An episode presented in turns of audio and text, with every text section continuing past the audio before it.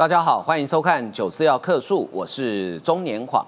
上个礼拜六的九合一选举结果已经揭晓了哈，民进党可以说是惨败啊，只留住了五个县市。那民进党惨败的原因呢？其实如果讲大最大原因的话，就是投票率低。但是为什么投票率低啊？这里面就有很多在更细分的原因可以讨论啊。所以我们今天可以好好来讨论一下。那其实，在选前的民调呢，包括呃蔡总统也好，或是苏贞昌院长也好，他们的施政满意度其实都有五成。但是为什么无法转移到党籍的候选人身上啊？这个问题其实也蛮值得探讨的哈。那国民党呢？虽然呃看起来大胜，但是其实朱立伦应该要下台，为什么呢？因为他当时开的竞选承诺支票不是这样子，他没有达标哦，哦没有达标哦。不过现在好像国民党内也没人在乎这件事了哈，大家都在为二零二四在开始暖身。那这一次呢，高票连任的新北市长侯友谊，到底要不要选二零二四呢？这两天看国民党里面各个不同的系统哈，开始在放话。这个放话很有意思哈，各为其主哈。那也看到一些过去跟侯友谊没有太多互动的人呢，就开始哎抢上来抱大腿，而且抱得还挺紧的哦。所以呢，呃，侯友谊到底会不会选二零二四？也许在他的胜选感言，上周六胜选感言里面，呃，我们可以看到玄机哈。民进党虽然这一次看起来在县市长是大败也没错，但是其实在基层的市议员、县市议员部分呢。呃，席次是有成长的哦，他的席次其实有成长，而且比上一次成长的还蛮显著的。目前可以确定的，应该就是台南市，呃，跟泛绿联盟会过半，那嘉义县也是可以过半，所以拿下正副议长应该没有什么问题啊。如果台南市不跑票的话啊，对，就不要像上一届跑票哈，就会拿下正副议长哈。那其他地方呢，还有机会跟呃其他无党籍合作的空间。好，那另外呢，我们再来看。呃，中国最近哈又爆发了很多的群众运动，原因就是上礼拜节目中我们跟大家提到了，中国的新疆乌鲁木齐一个社区，因为风控无法及时扑灭火灾，所以造成严重的死伤。结果呢，呃，全国各地哈，尤其在上海、北京等大城市，开始有人以悼念这些不幸的罹难者为由，开始聚集群众。呃，然后呢，他们拿着白纸抗议啊，呃，结果中国英印的方法，除了派出公安武警之外，英印的方法就是第一个，呃，不准卖白纸；第二个，把乌鲁木齐中路的路牌给拆掉，让你找不到地方啊。果然很阿 Q 哈。好，我们今天也会深入的讨论。那这一波的呃群众事件会不会？呃，越演越烈呢，呃，这是我们值得后续继续观察的。好，为您介绍啊，今天的来宾啊，首先是很可惜没有当选的 时事评论员李正浩。大家好，继续为大家服务。我一定要帮李正浩讲一下话哈。李正浩在那个选区得票率是七趴哈。在新北市其他几个选区，七趴是可以当选的，只能怪他爸爸买错房子，生错地方。那时候爸爸贪小便宜，贪小便宜。所以现在，所以现在付出代价，努力不够，努力不够，努力不够啊，努力不够。好，接下来是台湾韬略测进协会副理事长张宇韶，黄哥，呃，黄哥午安，大家好。好，再来是恭喜哈，高票连任的新北市议员叶元之。黄哥好，谢谢大家，谢谢。可是他现在到现在都不请客，我们要给予 给予道德上的严厉谴责 啊！好，再来是民众党前中央委员张义善，年华好，大家好。好，我们先来看哈，就是这个选举的结果已经揭晓了哈。我想大概每次选举就是有输有赢嘛哈。先请问郑浩，整个来看，整体来看哈，呃，其实国民党基层实力还是很雄厚了，对，就刚好刚好一半，对，其他政党显然。就稍微舒他一点哈，所以你你怎么看？就是说这是，其实你说国民党选的好也可以说民进党选的不好，好像也对，但是好像原因并不是那么简单，对不对？对，我觉得我要这个这个是先帮大家定掉，大家要去寻找。民进党消失一百零九万票跑到哪里去？这一百零九万票怎么算？我特别帮他整理出来哦。民进党的得票从二零一四、二零一八、二零二二年哦，他的得票数就是县市长得票数是这样子。二零一四年你可以把它视为是民进党高峰，那时候太阳花，然后大胜，所以几乎所有支持民呃所有人出来支持民进党都出来了。二零一四年民进党拿五百八十三万票，那。二零一八年呢民进党因为韩流关系拿四百八十九万票，那时候其实不要看这边，民进党那时候是输很多的。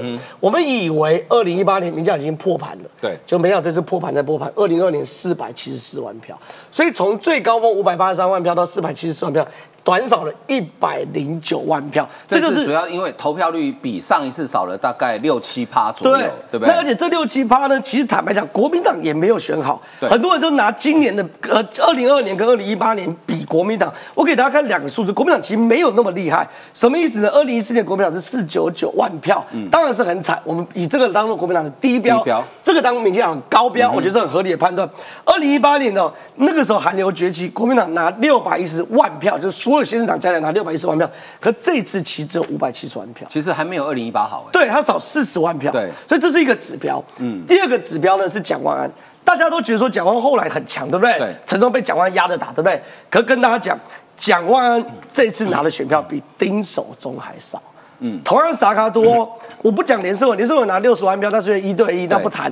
可是二零一八年丁守中拿五十七万七千零九十六票，二零二二年蒋万拿五十七万五千九百九十票，他比这人一千票，一千票。所以你你你可以理解吗？蒋万安其实跟上一届丁守中打差不多。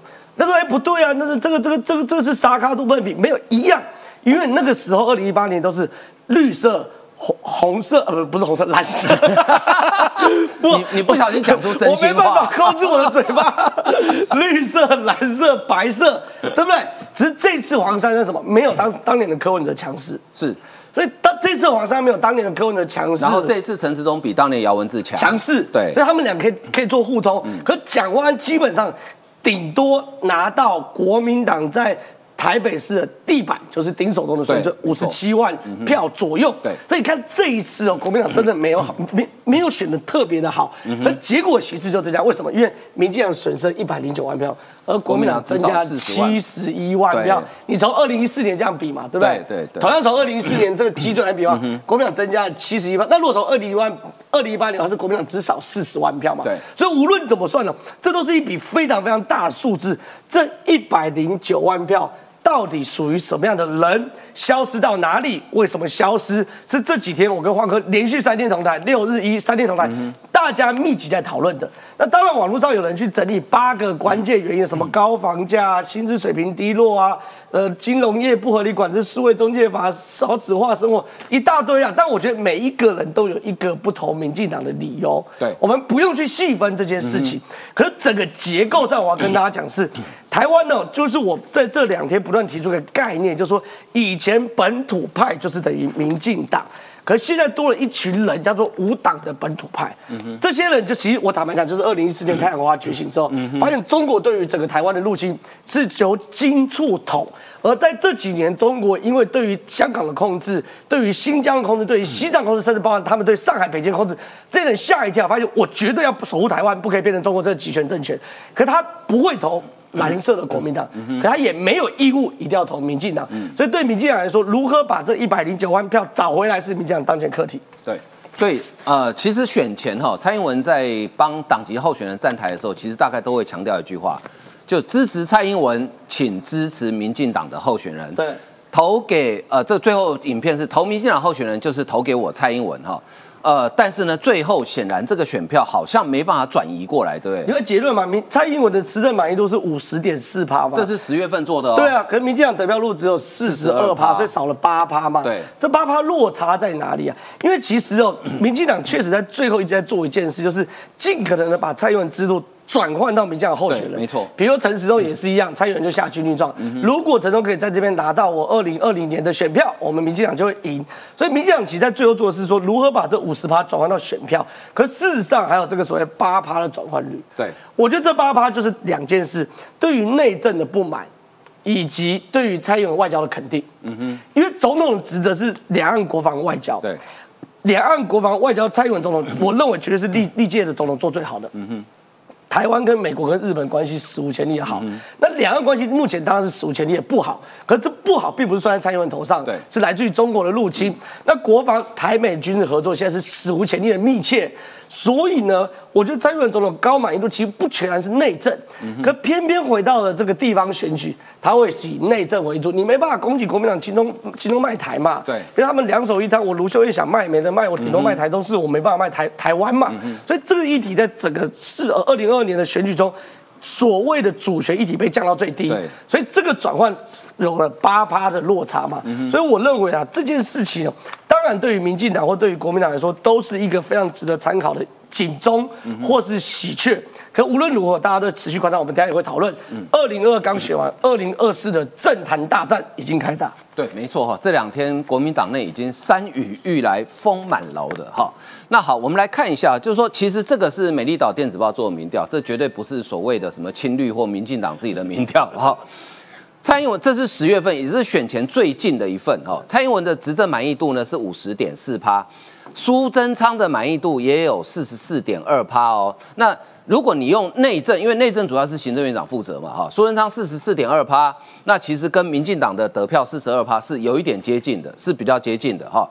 呃，但是至于说这几个原因哦，其实我跟你讲，我从礼拜六到现在三天，我大概听了一百个民进党败选的原因，你不能说他错，但是也不完全对。哦，比如说高房价，好，你说如果年轻人这么讨厌高房价，那为什么蔡其章在台中说我要盖很多社会住宅？卢秀燕是把社会住宅拿去卖掉，然后结果卢秀燕当选。新北市一样的道理啊，侯友谊的社会住宅变成豪宅，那为什么侯友谊高票当选？所以高房价这一个不对，好，薪资水平低落。其实五月今年五月份，我们的呃经常性薪资就是每个月月薪低于三万的是历史新低，月薪高于五万的已经多于月薪低于三万的，已经黄金交叉。所以你说薪资水平整体有没有低落？其实整体来讲它是有提高的。好，然后呢，呃，各项政策炒好特别族群啊，什么哈，这个我觉得每一个你都说它都可以说它对，但是你也可以都说它没有办法代表全部哈。你大概可以讲一百种理由。所以接下来我请教一下这个，哎，源自你怎么看？就是说为什么？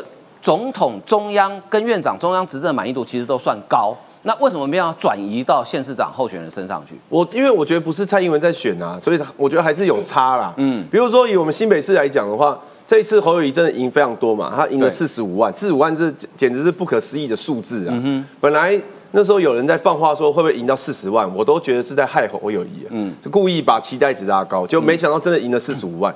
那林佳龙拿多少？林佳龙几乎是崩盘。他还拿了六十九万票。那又我跟大家一个跟大家讲个数字嘛，四年前那时候苏贞昌在那个新北市都拿了八十七万票，嗯哼，他比尤熙坤少五万，尤熙坤在。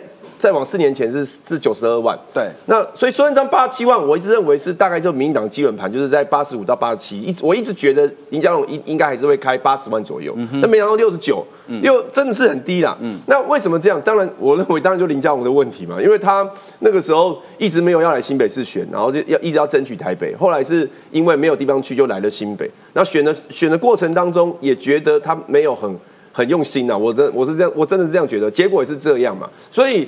你说，哎，叫蔡英文跑来我们新北市，一直讲说投给林佳龙，投给林佳龙，选民就会觉得说，好了好了，既然总总统都开口了，那我就给你个面子好了，我投林佳龙吗？我觉得现在选民不是这样嘛，现在选民其实是还蛮有自主的的这个能力啦，他就会自己去判断。所以人选，我觉得人选是一个大问题。那桃园部分的话，郑运鹏为什么输？因为当然也是因为他也是临临临危受命，他就是起步太晚。真的起步太晚嘛，临危受命嘛。然后台北陈时中也有他个人的问题，所以这一次真的，大家很多人就是把呃。呃，中央的执政，不管是满意度也好，或什么的，去跟这次地方选举做一个做一个切割。所以从二零一八到这次的选举，你也觉得说，台湾的选民现在已经把中央跟地方选举已经分开来看了，可是可是可可是，我觉得还是有很多人是觉得在疫对疫情而言，我们在地方跑了，还是很多人对疫情是不满的。那也有一些以前是比较支持绿的，对疫情的不满，所以这个疫情也有反映在这次的选票上面。但是我觉得民进党的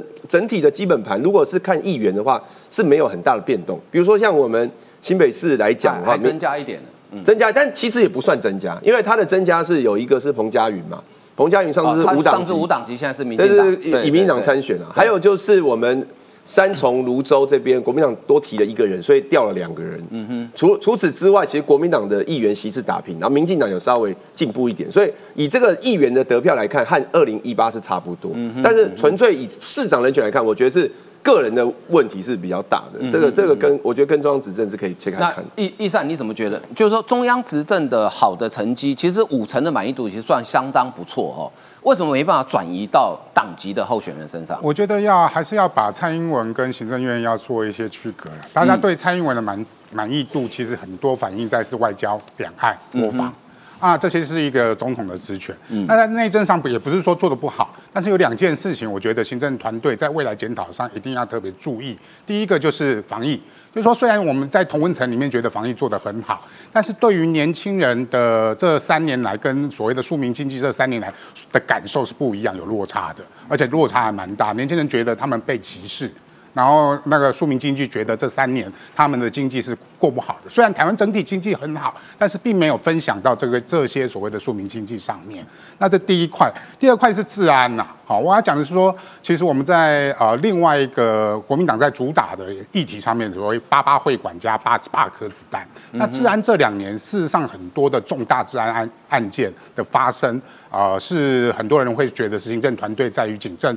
的人事上面处理，自然不是应该地方首长的责任吗？怎么会怪到警政署？我要讲警政一条边，但是很多人当然会地方首长，但是很多人是呃，尤其在选战的操作上面，整个蓝营是把它操作是民进党的一个责任的。嗯，所以这个是在治安上面跟防疫上面是民进党在未来啊在政策上要检讨的。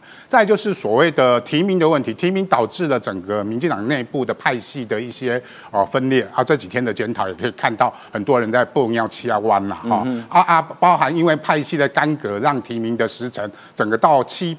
七月底八月才完全定案，那桃园还发生了所谓的临时抽换人选的东西的问题，都会让候选人来不及去做准备。像新北市那么大，林佳龙真的是非战之罪了哈。对，那那么大的一个选区，你只有三个月的时间跑，根本来不及，来不及跑。那所以未来这些问题，在明年的总统大选，包含立委的选举，这些都是中央党部、民进党必须在呃在如何重新站稳脚步之后，立刻迅速来调整的。嗯啊，这个我也说啊，说为什么是为什么小英的支持度没有办法转移到这些候选人身上，很重要原因。嗯嗯，OK，好，那我们看县市长，当然民进党是选的不好，这是事实哦。但是呢，我请教宇韶哈，如果来看县市议员的话哈，其实就就未必未必是这个样子哦。看起来县市议员其实，呃，不敢讲说民进党选的很好，但是其实比上跟上一届比起来是是有一点点改变，是有一些有进步的哦。其实啊，从席次来看的话，民进党上一次二零一八年二三八嘛，增加了三十九席嘛。嗯。那但是呢，国民呃无党籍的部分呢也增加，为什么？因为很多国民党的人啊用无党籍的身份来选嘛。对。那国民党的部分呢也微幅增加了，但是压缩的是什么？压缩的是啊，哎，其实呢，民众党跟其他时代力量也都有增加哦。嗯哼。总席是九一零的，但二二二零一八九一二啊，为什么变九一零呢？因为人口数变少嘛，像四零北投就少一席哦。所以为大家说明的地方是呢，刚才大家说的，如果以整体的盘来看的话，民进党是输了。我是说县市首长的席次，嗯哦，县市首长是相对输。但是如果说呢，以地方的这个议会的席次来讲的话呢，我们只能说民进党溃而呃败而不溃。嗯哼，国民党呢？赢而未胜而未赢啊，嗯，这两个境界跟这两个意义啊，是我来做观察。还有很重要的地方是什么？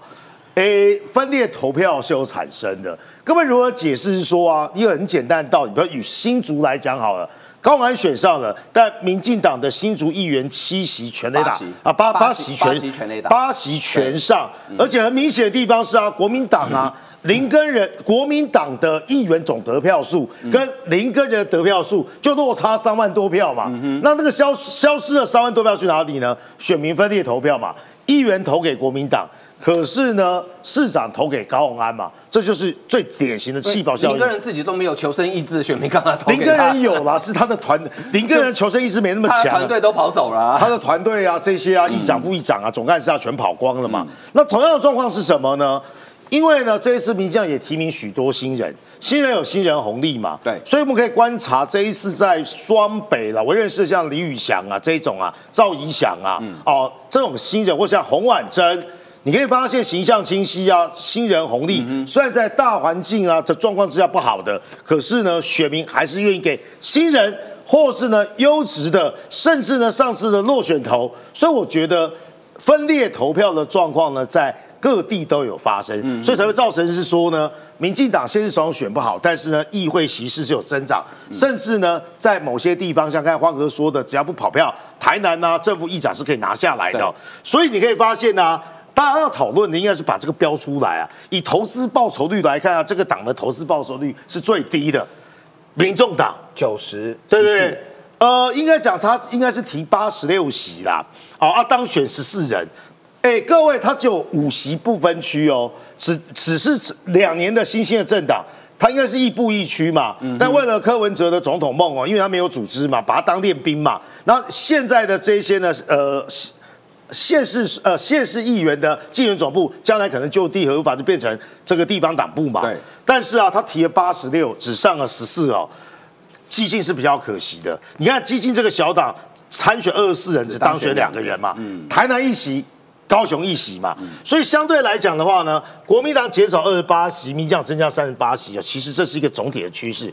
如果以得票数来看的话，国民党当然是有红利的啊，你现在手很高啊，那那个什么。议县市议员的投票数啊，得得票率啊，相对也较高。对，民进党基本上啊，在这边的差距就没那么大，大概符合四趴，差四趴而已嘛。对，啊，这个你会发现不比例的状况很明显嘛。如果以县市首长，民进党才五席惨败，可是呢，县市议员的部分，六都的议员部分呢，总和加起来只差四趴而已。那台湾民众党，我特别标注起来，这不是我黑大家。他的得票率还是四趴，而且我们没有四舍五入哦，而这中选会的资料就刚好四点零零对对，所以他连个小数点都没有，他还是个四趴党哦。时代力量啊比较可惜，因为黄国昌去站站这个黄山的台，那你看邱显志啊退出决策委员哦，所以可以发现时代力量的路线是分裂。那激进党呢，基本上呢还是有待努力。这是呢这个议员啊得票状况，所以你可以发现，如果以各地方来讲的话啊，这是网友啊在 P D 上面做整理的。以台北市来讲，原本十九，现在变二十一。啊，刚才叶仁之啊，也跟大家讲是说，新北市啊，原二十四嘛，变二十八嘛。然后呢，这个桃园呢，哎，这几个都是输很惨的啊。对，所以大家定义中的应该要赢的。可是国民党议员席次都少了。对对对对，啊，你看桃园市啊，二十一变二十四。啊，你看我们看最重要的新竹市，好，你看原六，刚才我们说八席全上全雷打嘛。啊，南部我们就暂时不讨论了，因为是民进党的执政地区啊。如果以监贵选区跟败选来看的话，席次是微幅成长。那当然了，还有一个大家觉得跌破眼镜的，也不是跌破眼镜的，因为郑朝方也 key 给处就是在主北吧。可是你要知道，他对手是谁？他对手是林维洲，哎。对。而且呢，你可以发现呢，共伴效应啊。之前九十六科九十二科就跟大家讲是说三方结盟嘛，哪三方结盟？杨文科嘛，嗯，好，还有呢，这个呃呃呃高鸿安，高鸿安嘛，还有刚才所说的林维洲嘛，对，这变成是啊三角铁嘛，或是撒卡汤嘛。结果呢，结盟的结果却没有让林维洲，哎，林维洲是破釜沉舟，宁可要拿下竹北，也不要去选县市首长。各位知道竹北的这个概念呢，有点像呢新北市的板桥。以前呢，新北你看板桥人口五十万呐，谁拿到板桥，基本上得天下。问鼎啊，这个台北县长或者新北市长是啊很重要的一个关键嘛。结果郑朝芳成为绿营第一个竹北市长。同时呢，它也带动了母系效应，包含三十亿元跟三三名年纪到二十岁、三十岁的市民代表所现组成的竹北队全雷打。嗯，哦啊，当然呢，这个可不可以给啊民进党一个启发？什么意思呢？在地生根，议题打对，在艰困选区呢，也是可以逆风成长哦。啊，另外一个。虽然李问得到五百多票哦，阿马祖这个选区结构是非常非常特别啦，但是民进党史上第一个马祖有公职，这个詹廷宇当选北干乡民代表，责任的开始，以两百九十四，你看这个地方啊，人口数比较少嘛，人口数少，人口数的好处啦，但是各位要想想看哦，其实只要主导部分的乡亲哦，或是的社会团体，基本上就就可能选不赢的啦，这过去都是国民党蓝营啊，在外岛。这边还没有讲外岛，澎湖啊，基本上被陈光夫拿回来。所以说呢，很多观众说民进党惨败，是的，现实首长民进党反省原因真的非常多。可是呢，在许多多的惨败啊、检讨啊，我不是说一定要讲啊亮丽的成绩，这些板块，或者我刚才说为什么是败而不溃？民进党在地方的基本盘还在啊，对，支持者还在啊，只是呢，在现实首长部分呢，策略上，或是呢下架民党发酵，或是呢这个仇恨值升高了，所以呢，哎，选民不投给现实首长，但选民还是有分裂投票支持民进党的县市议员候选人啊。好，我我讨论到这里，我简单帮大家做两个结论哈。这两位郑朝芳跟这个詹廷宇哈，郑朝芳他的父亲就是郑永金，哦，那他本来就是新竹县的人，竹北人。然后呢，郑朝芳在新竹，我如果没记错，这是第三次参选，没错，选过县长，选过立法委员，但是他一直在新竹耕耘，好，所以深耕耕耘，蹲下来耕耘还是有用的哈。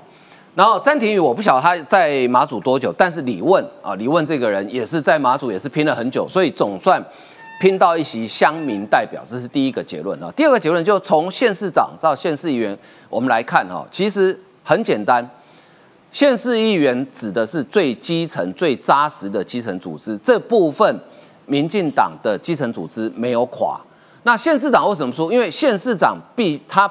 还有一些些是少数的空气票，虽然这次空气票比例不高，但是少数的空气票这部分，民进党这一次在整个空战的部分是惨败哦，这完全不像我以前所熟知的民进党的选举哦，所以这是整个呃选举的指挥中心啦，还有整个选战的策略，其实呃事后都要好好检讨哈。好，那国民党这次大赢啊，当然是大赢，对不对？好，那朱立伦当然很高兴啦。好。那我们来听听看哈，现在国民党里面对于二零二四呢，各自有各自的想象哈。我们来听听看朱立伦他当天是怎么说的。朱立伦担任党主席，团结全党，我们赢回二零二二。明年底大选目标十六席，六都要过半，达不到朱立伦下台负责。那正好我先问你有没有十六席？没有啦，六都有过半啦哈，没有十六席嘛，对不对？对，那要不要下台？我觉得对啦，我觉得拿这些 A 哎，朱立伦可是这两天好像没有人在乎这件事，对不对？跟你讲啊，这一题问我其实没有意思，嗯，这题要问叶元之，哦，对，问叶元之验证他是朱家军还是侯家军的时刻到了。已经正好你不必验证，我公布答案。他现在已经是侯家军了。那元之朱立伦要不要下台？我是觉得不用啦。为什么国民党选不错啊？为什么？等一下，我刚刚跟大家讲，嘉义市还没有，嘉义市还没有出来啦。那也十四而已啊，那也十四啊。但是因为台北、桃金门这种重要都掉了，我觉得不用下台我觉得不能看冰冷的数字，要看整个过程，不是啊还有一些决策是正确的。他说县市十六六都过半嘛，那好，他开两张支票，那一张兑现嘛，那辞职辞一半好了。呃，也有我帮你回答好了。如果大家觉得要下台，那就下台好了。因为有一些非战之罪啦，因为比如像苗栗呀，比如说像新竹啊所以，叶元之现在就是说这个这个呃，算是朱朱家军跟侯家军不合。不是，我跟你讲，你如果讲非战之罪，那我跟你讲，民进党每输的每一席都是非战之罪，对不对？好，好吧，反正你觉得朱立伦不用下台，其实这国民党算选的不错了啦。如果所以这个才是党内没有人要求他下台的原因嘛。哦当然就是说你用十六这个数字来看是没有达到，可是他自己整讲的体来说啊是，他自己讲的啊。要希望希望朱立伦下也不会啊，怎么可能？那谁要做？对不对？那所以，哎，原子，那二零二四你挺谁？没有，谁强我就挺谁啦。我我我跟大家讲，我觉得现在党内其实都没有人在讨论到二零你二四你。出去，真的，我我礼拜天你不要以为你第二高票，我就不敢叫你出去。我跟你讲，我礼你看呐、你这边支支吾吾的，现在立刻掉五百啊！什么叫谁强我就挺谁，不是废话吗？礼拜天第二第二一大早就人家一堆记者打来问我说，哎，二零二四怎样？我就觉得也太早吧，让我们休息一下吧。目前来讲，真真的还没有讨论到，党中央也没有。嗯，就是我有特别去询问啊，本来有一个说法是说三月的时候好像办法要出来，这个办法就是卡韩，可是实际呃不是对不起卡喉，可是实际上这个也没有啦，所以我觉得好，我再们决定不让。你休息，我要继续讨论二零二四。来，郑浩来上来，我们决定不让叶元志休息了。哎、这两天很精彩哈、嗯，所以叶云志，我跟你讲，你要抱侯友谊大腿要动作大一点。你看郑丽文抱得多凶啊，根本整个人扑上去了。没错，其实应该是这样讲，我觉得啦，现在状况啊，就是说诸侯大战已经要开始了嘛，对不对？没有人讨论，当然没有人讨论啦，因为我们都直接都开干了，谁跟你讨论说，我都跟你干了，还讨论什么？诸侯大战开始啊，侯友谊要选总统有三道门三个关卡啦，一个叫前庭，一个是后院，第三个叫做拦路猪哦，这三个要看。啊，不是拦路虎，哎，那朱立伦姓朱啊，所以没办法。啊，如果是周习伟就是拦路虎，OK，那没问题。所以是前庭后院拦路猪啊，前面前庭跟后院，我认为朱立伦现在都搞定了，现在就剩一个拦路猪，能不能把它把它扫除哦？什么意思呢？前庭者是说朱立伦呢，呃，侯友宜今天要参选的话，他有个大前提，新北市市长这场要赢，而且还赢得多，哦，这是确实赢，而且赢赢得多，对，对。赢了四十几万，所以他已经没有那种就是说这个这个不是定于一尊的感觉。简单讲，所有国民党人都觉得说，现在侯友宜就是最能打，最强。最最强最能打，这没什么好讲。那后院是什么呢？我我这这几天我也分析，就是他的议会，嗯，新北市议会不能失守。要继续让这个可能是蒋根煌继续当议长，确保我在往前冲请假的时候，我的后院议会不要炮火隆隆，不要这个这个不断对我的假啊一下不准啊，然后动不动就排总咨询啊，让他排市长来议会报告什么对。如果蒋根煌当议长，在很多议事程序上都可以摆平这些事情。好，前庭后院都搞定后，当要跨出新新北市的时候，这个拦路猪啊，对不对？那这个拦路猪论，当然就是朱立伦。那朱立伦这件事情，其实朱立伦本来他就一直在思考什么东西，他一直就在思考说，我如果这盘操盘的操盘的好，大家就觉得说我是个神机妙算的人，那他们就认为有我这个总教练下场当选手是二零二四最好的状况。吴敦义表示，吴敦义表示：“我尸骨未寒，你怎么总是看不见呢？”吴敦义当时也是这样思考嘛。二零一八年操盘操的不错对，然后吴敦义也觉得说：“那我就要教练兼选手下去。所以朱立伦现在打的算盘是一模一样。所以你看哦，国民党辅选人士说。侯友宜若要选总统，最优先状况绝非自己表态，要比较当年的韩国瑜，透过征召或有利人士狗，唯一能赢的人选模式，顾及参选正当性才水到齐全。这个人讲就是说，侯友宜今天赢四十几万票，对这个局可以做。对，因为赢得够多。对，然后开始有些煽动嘛，对不对？因为我看郑丽文今天也是差不多类似这样的口径。因为侯友宜现在当然将会有传言呐、开票开到一半的时候，侯友宜已经在规划二零二四了。哇，这么这么猛，但是我但这样讲，为什么开票开到一半的时候，侯友宜已经在规划二零二四？就他确定他的前庭跟后院都可以确保，嗯哼，那他就跨出新美式的本本钱，所以其实应该是这样讲。对于新美政府来说，我认为一定有 A、B 两套剧本。对，那 A、B 两套剧本，一份是选，那一份是固守新北市。那这两套剧本要启动都有不同的前提。对开票开到一半之后，发现哇，那个差距很大。A 剧本是可以启动，所以 A 剧本跨出新北市就有可能会启动。然后仔细看，不具名的国民党立委说，我接触到党内人士都说，侯友宜是国民党最厉害的人选，现在党内没有人有说不的权利。恐怕侯不出来也得出来，这就标准的哦。当你赢了四十万票之后，开始有不具名的立委说：“哎呀，现在侯友谊就算不想出来，我也要逼他出来。战士没有选择战场的权利，你侯友谊就要帮国民党扛。”所以你看哦，这个风向已成嘛，对不对？嗯。那你看哦，包含赵少康，赵少康能说不是侯友谊吗？没办法，形势比人强啊。他虽然心里不太情愿，但是他讲的有点保守。对啊，二零二四是他的选择之一嘛，对这俩这两侯友谊是有机会的啊。对然后呢，朱立伦对于二零二四的总统大选表示，国民党中央已经提对的人无私无火对台湾人奉献。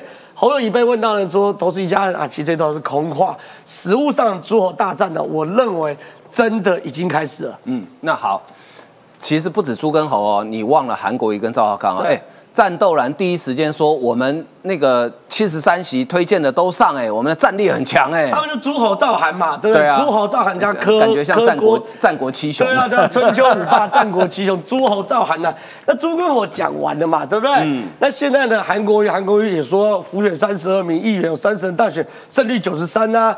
赵少康说，哎、战斗蓝北市全垒打我也 OK 啊。所以这些人呢，你可以看到诸侯赵韩现在这四位哦。在整个的国民党里面已经掀起风波，但是我必须讲，嗯这些人加起来都没有侯友宜一个有利啦。你讲那么啰里吧嗦，我直接拿一百一十五万被冲喊，你浮选可能是对方强啊，对。对不对？浮选叶元之、叶元之本来就强会上嘛，对不嗯。对？你功劳怎么会算在你的头上？可是侯友宜这一百一十万是实打实的拿出来啊，上一届是一百一十六万呢、而且别忘了，上一届的投票率比比这次高很多，高很多啊，高很多啊，所以他还可以盯在这边，所以我觉得这些都比不上这个得票率来的来的实在了。对，好，那易善，你觉得国民党有可能二零二四推侯友谊吗？呃，我们可以看侯友谊在他当选新北市长的时候的讲稿，简直是他总统的出师表啊，真的吗？啊，我有统计哈，我们也来开票，他全文哈七次的提及中华民国，那我有算过啦，新北他提了几次？我们说真的，新北提比较多，比中华民国多，提了九次。嗯，但是如果你把台湾加进去，台湾他提了十一次，果然心中有台湾啊，啊，不止中华民国，所以台湾十一次，我开票结果是台湾提了十一次第一名，中华民国提了呃七次第三名，新北提了九次，所以台湾加中华民国加起来是新北的两倍啊，几乎比他跟侯锦林佳龙的票数差不多了哦，所以这个完全显示了侯友谊他参选呃总统的那个决心呐哈，听说这篇讲稿。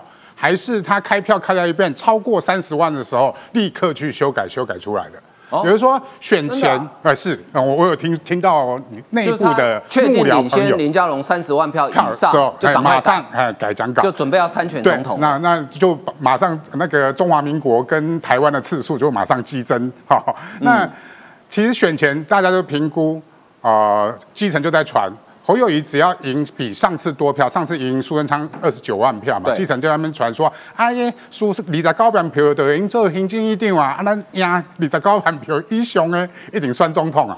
国民党的基层就在传了啊，何况现在是整个超过四十五万票了，所以侯友谊当然声势很好，但是侯友谊的问题不在党外，而在党内啊。因为我我要说的说，朱立伦是政坛精算师，这一次说真的选的哈。虽然还有两席，他跟他离他目标两席，但是我觉得未来你要把苗栗的中东锦跟未来有可能的新竹市长补选都算成是朱立伦的，因为他这一次成功的让高安的司法案件变成全国瞩目之后，民众他礼让了民众党，但是下一次只要国民党提名，民众党就得礼让啊国民党的这样的概况，让他如果新竹市再赢，那未来中东锦本来就是国民党的，他很有可能在。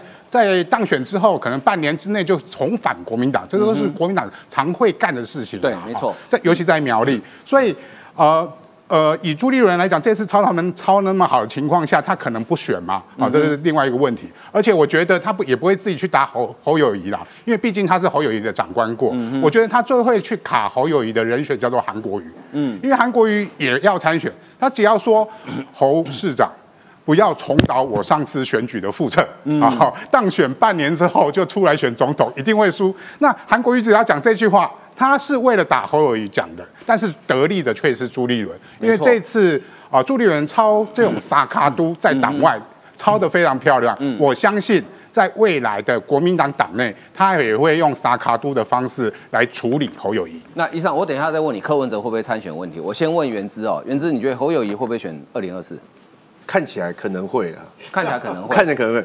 可是我矿哥，我是我觉得他有一个地方一定要好好处理啦，就是刚当选的问题。对，刚刚你的问题一定要好好处理，还有另外一个接班人的问题也要好好处理。这两个没有处理好的话，会有阻力。接班人的问题，他可以脸皮厚一点，请假参选啊，他不用辞职啊。还有第一点呢，金远帮他说了，这又不是第一任，他已经做了四年多了，他跟和跟当初的韩国瑜的状况不一样，而且基本带这个风向。是两个两个都解套了。可是你要看，就是二零一四年那年朱立伦啊，状况跟他一模一样。朱立伦是一直讲说做好做满没有不错。就是就承诺不选，对。但是朱立伦后来十月份跑去选总统，其实他也是有点被迫的。李正应该很清楚，那时候是换住啊，就换住嘛。他那时候是朱立伦在深夜泡了一杯咖啡嘛，然后说我淡水阿骂嘛，跟他讲的嘛。理由要想好一点。可是他本人是不想选的，他是因为很多人那时候立为候选人逼他，就说你不选的话，我们要崩盘了，一定要出来，所以他就跳跳火坑。可是即便是他没有要选，他是跳火坑哦，感觉正当性是很足的情况之下，还是被酸到爆啊。淡水阿骂现在变成一个梗嘛，做好做好满变一个梗。对。那所以侯友谊他要怎么样出场？就是说他的那一个发表的感，就是说出出去出来选总统的正当性，怎么去感动人，让人家不在乎说他其实刚选上总统这件事情，我觉得非常重要，也关乎于他后面整个气势。假设一开始又用一个比较不细不细腻的操作就这样出来了，那这个一定会被攻击到非常惨。那这这一点我我我是觉得很难，蛮蛮难去操作。像刚刚。宇潮讲说什么？因为他在西美市已经做了八年，第二任了。第二任，我我我认为还是。只是消减点力道啦，但不能够完全消除大家的疑虑。所以只要能够把这个问题处理好，侯友谊出来选的话，就是顺理成章。那朱立伦呢？其实大家都一直觉得他会选，我反而觉得朱立伦不见得一定会选总统啊。你这样靠这么选边也选的太我不是，明显了吧我真的不？是，我今天完全是站在客观的，因为两边跟我关系都非常好，我没有，我我完全不会选边站，而且对我来讲，选边站也非常困难。我是完全站在一个评论的角度，就是说，朱立朱立伦如果他真的是一心要选总统，其实他在提名过程当中，有的他不会这样提名，比如说他一开始提名就得罪邱医生，后来他又得罪东东锦，然后然后就是到处得得罪人，单纯技术不好，不会啊，要选总统的人 真的不好政治判断不佳。不可能啊！选总统人不会一直得罪人 呐、我觉得他可能就是想要做一个历史定位，把把主席这个处理好，然后就好了。他不见一定会选总统，所以如果说他没有要选，然后侯友谊又很强的话，我觉得他会帮侯友谊排除万难。我我这其样其实我教朱立伦一个方法，你就宣布国民党总统党内初选十二月二十六号开始登记，登记到十二月二十九号截止。你看侯友谊要不要去登记嘛？哦，就他上任第二天就去登记参选总统，你看侯友谊敢不敢？所以一闪，那柯文哲呢？柯文哲二零二四会不会选？我觉得民众党这张选票是很有趣的啦，哈，因为虽然呃柯文哲啊赢得好像赢得新竹市啦，但是你你可以看那个高虹安背后的三个老板，最后才感谢柯文哲。其实对柯文哲对他来讲已经是那个已经没有用了，可歌可泣了对对，就是那个已经没有用。柯文哲说的话，高虹安自己送给他了。那再来就是说，高虹安还会面对到未来的司法问题。对所以民众党到底在这一席会不会被取到最后是全灭？那第二个就是说，即使没有全面，那高安代表是郭台铭的利益还是柯文哲的利益？那我们大家都知道，他实现的是郭台铭的愿望。多一点那郭台铭到底选不选这件事情，又有一个很大的问号嗯了哈、那包含啊，民众党内的四大派系，当然柯文哲占领占有过半数的席次、嗯啊，郭柯妈妈跟蔡壁如都是他的人，但是高安跟亲民党的人会怎么想？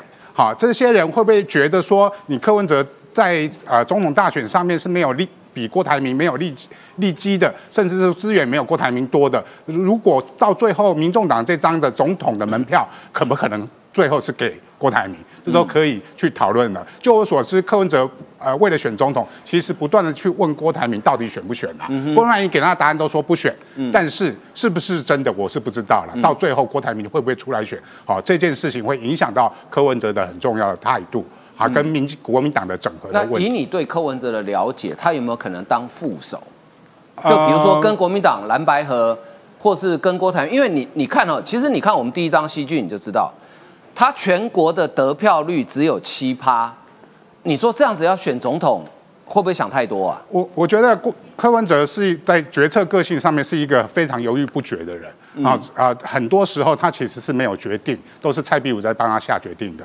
那柯当然蔡壁如说他的余愿就是要帮柯文哲选总统，对所以对外界对于柯文哲的认知就是一定会选总统。但是我要说的是说，民众党内的大部分人士在于这次的蓝白的合之后，会不会被蓝军所收割啦？好，我们刚才就呃，刚才我看新闻就传出张善政就要找赖香林做副手嘛。哦哦，如果这个消息成真，哦啊，你你你整个在民众党内的不分区第一名，到最后是被国民党的县市长去做他的副手的时候，那你民众党的利利基在哪里？嗯，啊，这是第一。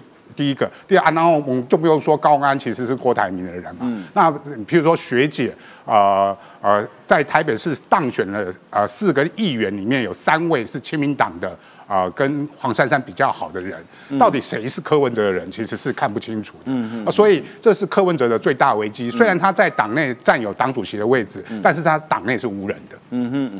我我补充一下啊，柯文哲最好的剧本是呢，小鸡们选的都很好，这个时候呢，他那一张呢政党推荐票啊，价值啊跟想象无穷，也就是呢。本来呢，跟我合作呢，基本上一定是一加一大于二。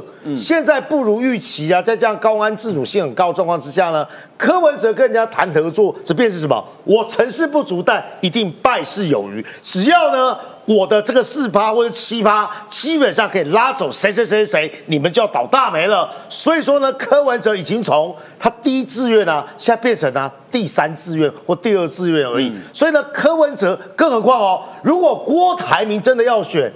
他难道没有自己联署的实力吗？还需要你那张推荐票吗？所以呢，我觉得柯文哲一则喜，喜是什么？哦，好像高鸿安他居功伟业，但是一则忧是什么？如果高鸿安不把他当老板，然后民众党的小鸡就十四席不成气候，那么呢，柯文哲呢只能沦为配角，不是主角。没有，我觉得柯文哲没有那么复杂，因为柯文哲是我他的计算是绝对理性的啦。他他，我不知道一山哥你跟他互动，他的算计应该是绝对理性的算计，他没有什么个人感情上面。那所谓绝对理性算计，最简单是什么？第一个，如果是朱立伦出来，如果是朱立伦出来的话，柯文哲绝对拉郭台铭跟朱立伦干。那这个郭台铭不见得出来，但是郭台铭支持柯文哲就好。嗯，如果是朱立伦出来，柯文哲绝对有这个底气。朱柯文哲、朱立伦，假设是赖清德好了，赖清德沙卡都，他觉得最后气保已经气朱立伦保柯文哲。他想要复制新竹市，对，这是一件事。那如果呢？今天呢是侯友谊出来，嗯，他觉得他干不过侯友谊，对他可能会跟侯友谊合作，变成副手。对，因为这绝对理性嘛，否则他就回台大医院当医生嘛。嗯嗯。那好，如果今天是朱立伦出来，柯文哲想出来，但郭台铭不挺柯文哲，没有要挺，那柯文哲会干嘛？回头去跟侯友谊合作，也当副手。嗯，因为他手上有票，侯友谊不用搞连署。所以刚刚有人讲侯科佩是个很可怕的组组合，就来自于是侯科佩这件事不见得要以国民党的形式完成这件事，嗯，可以泛蓝大联盟的阵营完成这件事。跟侯科佩的最大前提是什么？一定要等到朱立伦民调垮，侯科被浮出台面上，两个人才有正当性，才有侯友谊的正当性。所以现在柯文哲选一定选什么？我我把所有变化都讲完，所以柯文哲现在一定在等。等国民党厮杀完后看什么状况。嗯哼，如果朱立伦成功卡喉的话，卡喉成功出现出来的话，老老柯文哲一定回头去问郭台铭，要不要来合作处理这件事。嗯哼，那如果郭台铭不要想置身社会，就像继续做生意的话，他就等等朱立伦民调垮，然后去拉侯友谊一起来打朱立伦。嗯哼，所以我觉得这个变化看起来多，其实也没有太多啦，就是你只要去理解柯文哲对于他的所有的判断都是以。目前来说的所有权衡评权衡之后的理性评估，大概他的动线就是这几个啦。对，呃，但是呢，我觉得你说柯文哲，当然他不会放弃。我认为他到现在还在想二零二四这件事情，他他的个性不是那么快放弃的人啊。所以呢，呃，接下来我觉得大概农历年过完，明年一月底以后，大概二月初啊，就是下立法院。下个会期开议之后呢，开始总统选举的话题，就党内先杀。目前看起来，反而民进党里面最平静啊，因为看起来也没什么好厮杀了。哦。这两天连外交部长都配好了，对，因为因为其实也没什么好厮杀了哈。好，那我们接下来关心的是中国哈，中国因为上个礼拜发生了一个悲剧啊，就是在新疆的乌鲁木齐某一个社区呢，它因为发生火警，但是这个社区因为它在有疫情在封控。结果消防车呢没有第一时间没办法进去，然后不小心呢就非常不幸，呃死伤非常惨重。那这件事情在中国全国几个，特别是沿海几个大城市，包含北京，都蔓延开来，都有学生跟一般的群众上街去抗议。我们来看一下画面。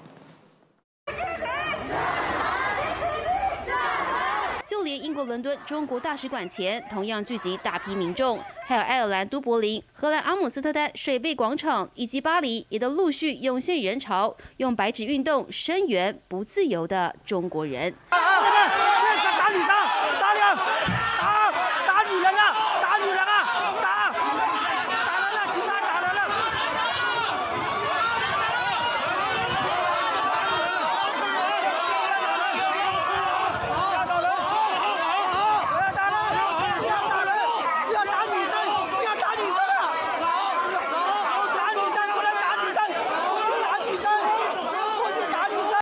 我们看到的这个画面哈，这不是拍电影，这是真的哈。这个应该我印象中应该是中国继一九八九六四天安门事件之后最大规模，而且是多点开花哈，连 BBC 的上海记者都被 都被打哈。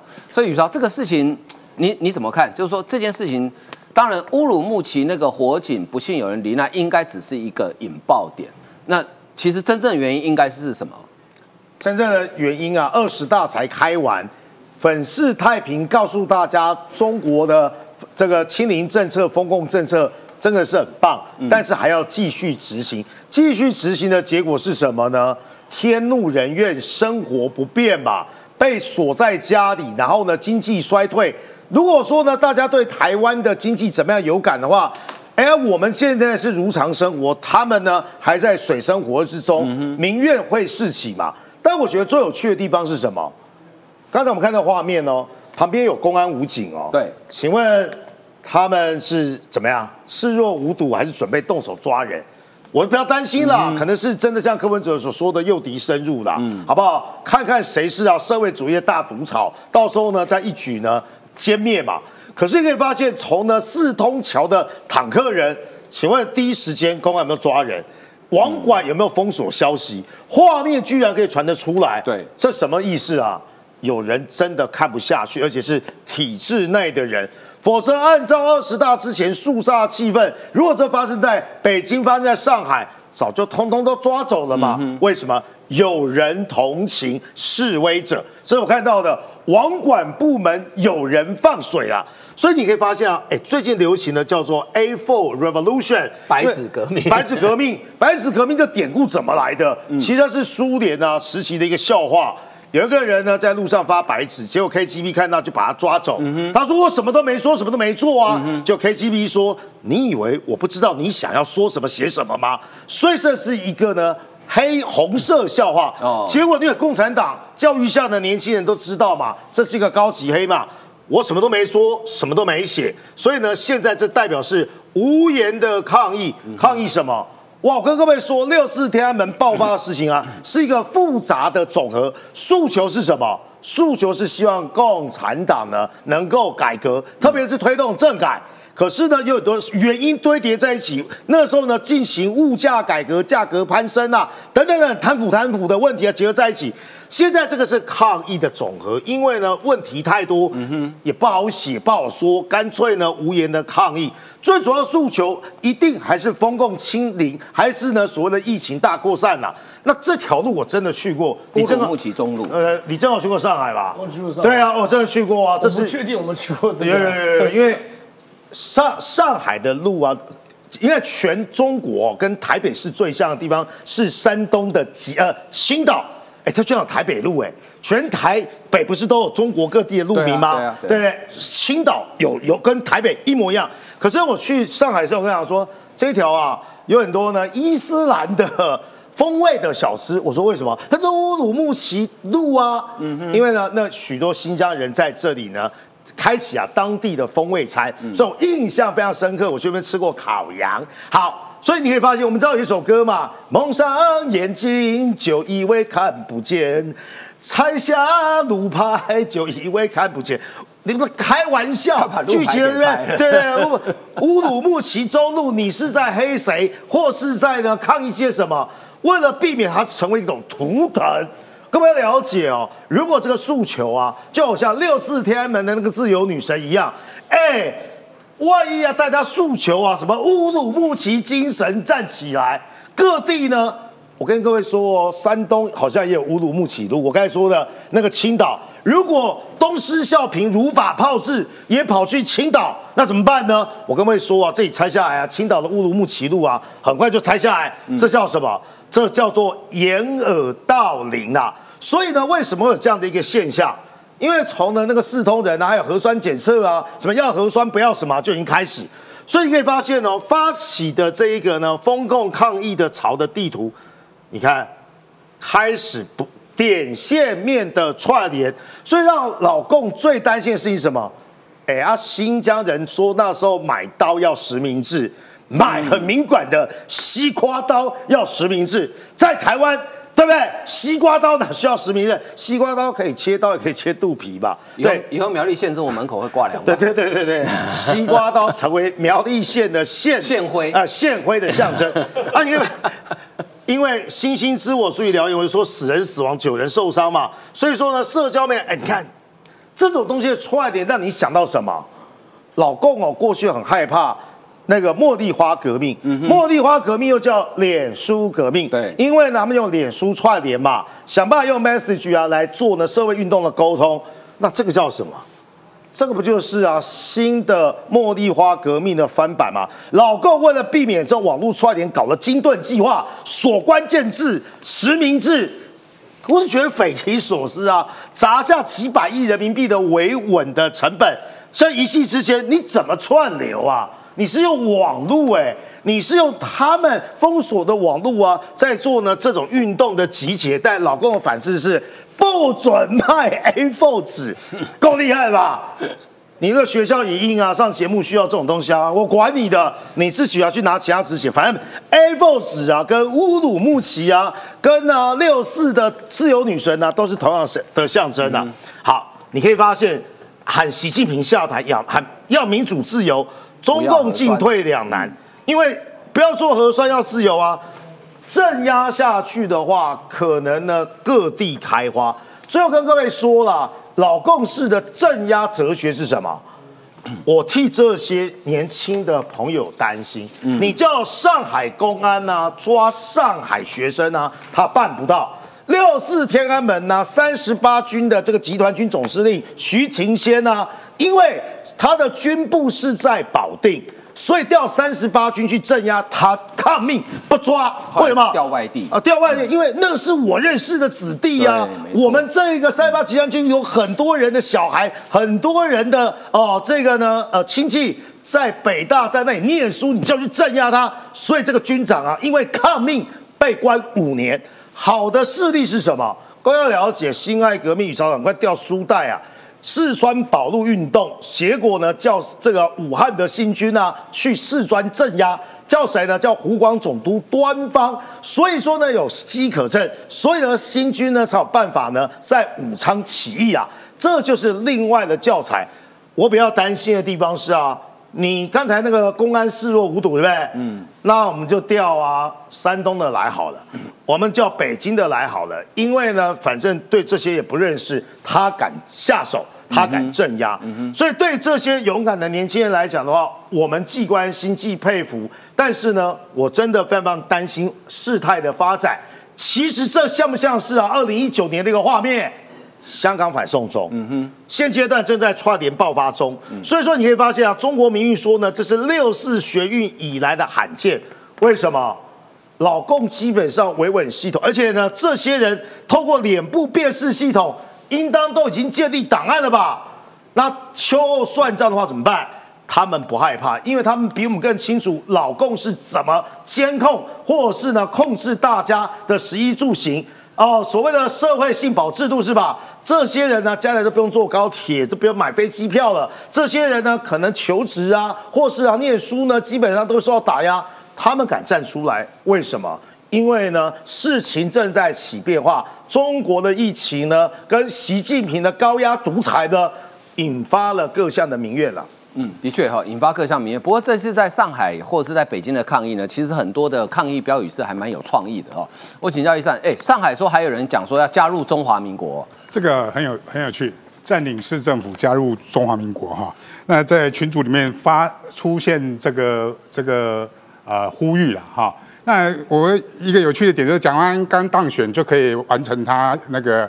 祖父的遗志哈，就反攻大陆，反攻大陆去了。上海市政府加入台北市政府，那又有双城论坛嘛？但是他们有双城论坛作为平台，刚好加入台北市政府啊。那开玩笑，但是我觉得这个要提提防一下，嗯，因为有可能是小粉红故意捣乱整个运动的本质，然后进让武警可以进行镇压跟就把它加上政治的颜色，让武警可以进行镇压，然后那他他就可以驱离嘛，驱离的理由就不是。反风控，而是说你你呃违反这个分裂国家罪啊，而这个东西是我觉得反而是我们参与运动的人要去特别小心，是不是有捣乱分子故意捣乱运动的本质？那我要讲的是说另外一个很有趣的标语，这个这个要那个呃理工女啊，或者是那个呃郑浩来解释这个，这好像这这应该只有理工科才 看得懂。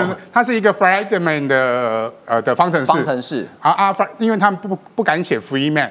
所以用这个方程式来代表 Friedman 的这个人，就是 Free Man 的意思，就是说我们是自由人。啊，我要讲说我们是自由人这件事情啊，已经呃很有趣的是说，本来是反风风控是市民的运动，我们看其实包含郑州的的的的红海厂。红海的郑州厂其实也发生同样的事情。但是这次快速的把它的运动的本质开始有所转变，一是学生参与了，学生参与它是主体是纯洁的，它就不是只是利益而已，所以它接下来就会。呃，移动到价值理念高的运动本质上面去，呃呃，主要就是譬如说开始有习近平下台、自由民主这样的口号会出现。那这样的运动如果不断的再延伸下去，有可能对政权就产生一定程度的危机。而且麻烦的是说，你可以去打市民，但是打学生这件事情，当然中共也做得到了。嗯，但是学生的呃主体的纯洁性，会让全世界对于中共这个政权的本质跟对于中共。呃的压力会更大，因为呃他们会整个国际会去反对反阻止中共，你进一步的去驱离这些学生运动的时候，那中共就会很麻烦。对，的确哈，呃，中共会很麻烦。当然，我希望哈这些所有上街抗议的群众都可以安全的回家哈。但是呢，如果你知道八九年六四天安门事件，当时广场上全部都是学生。当时邓小平是如何对付这些学生的？我觉得习近平凶残的程度跟邓小平比起来是有过之而无不及了。哈，所以还是希望你们大家一切都平安。好，我们节目今天进行到这里，非常感谢大家的收看，谢谢，拜拜。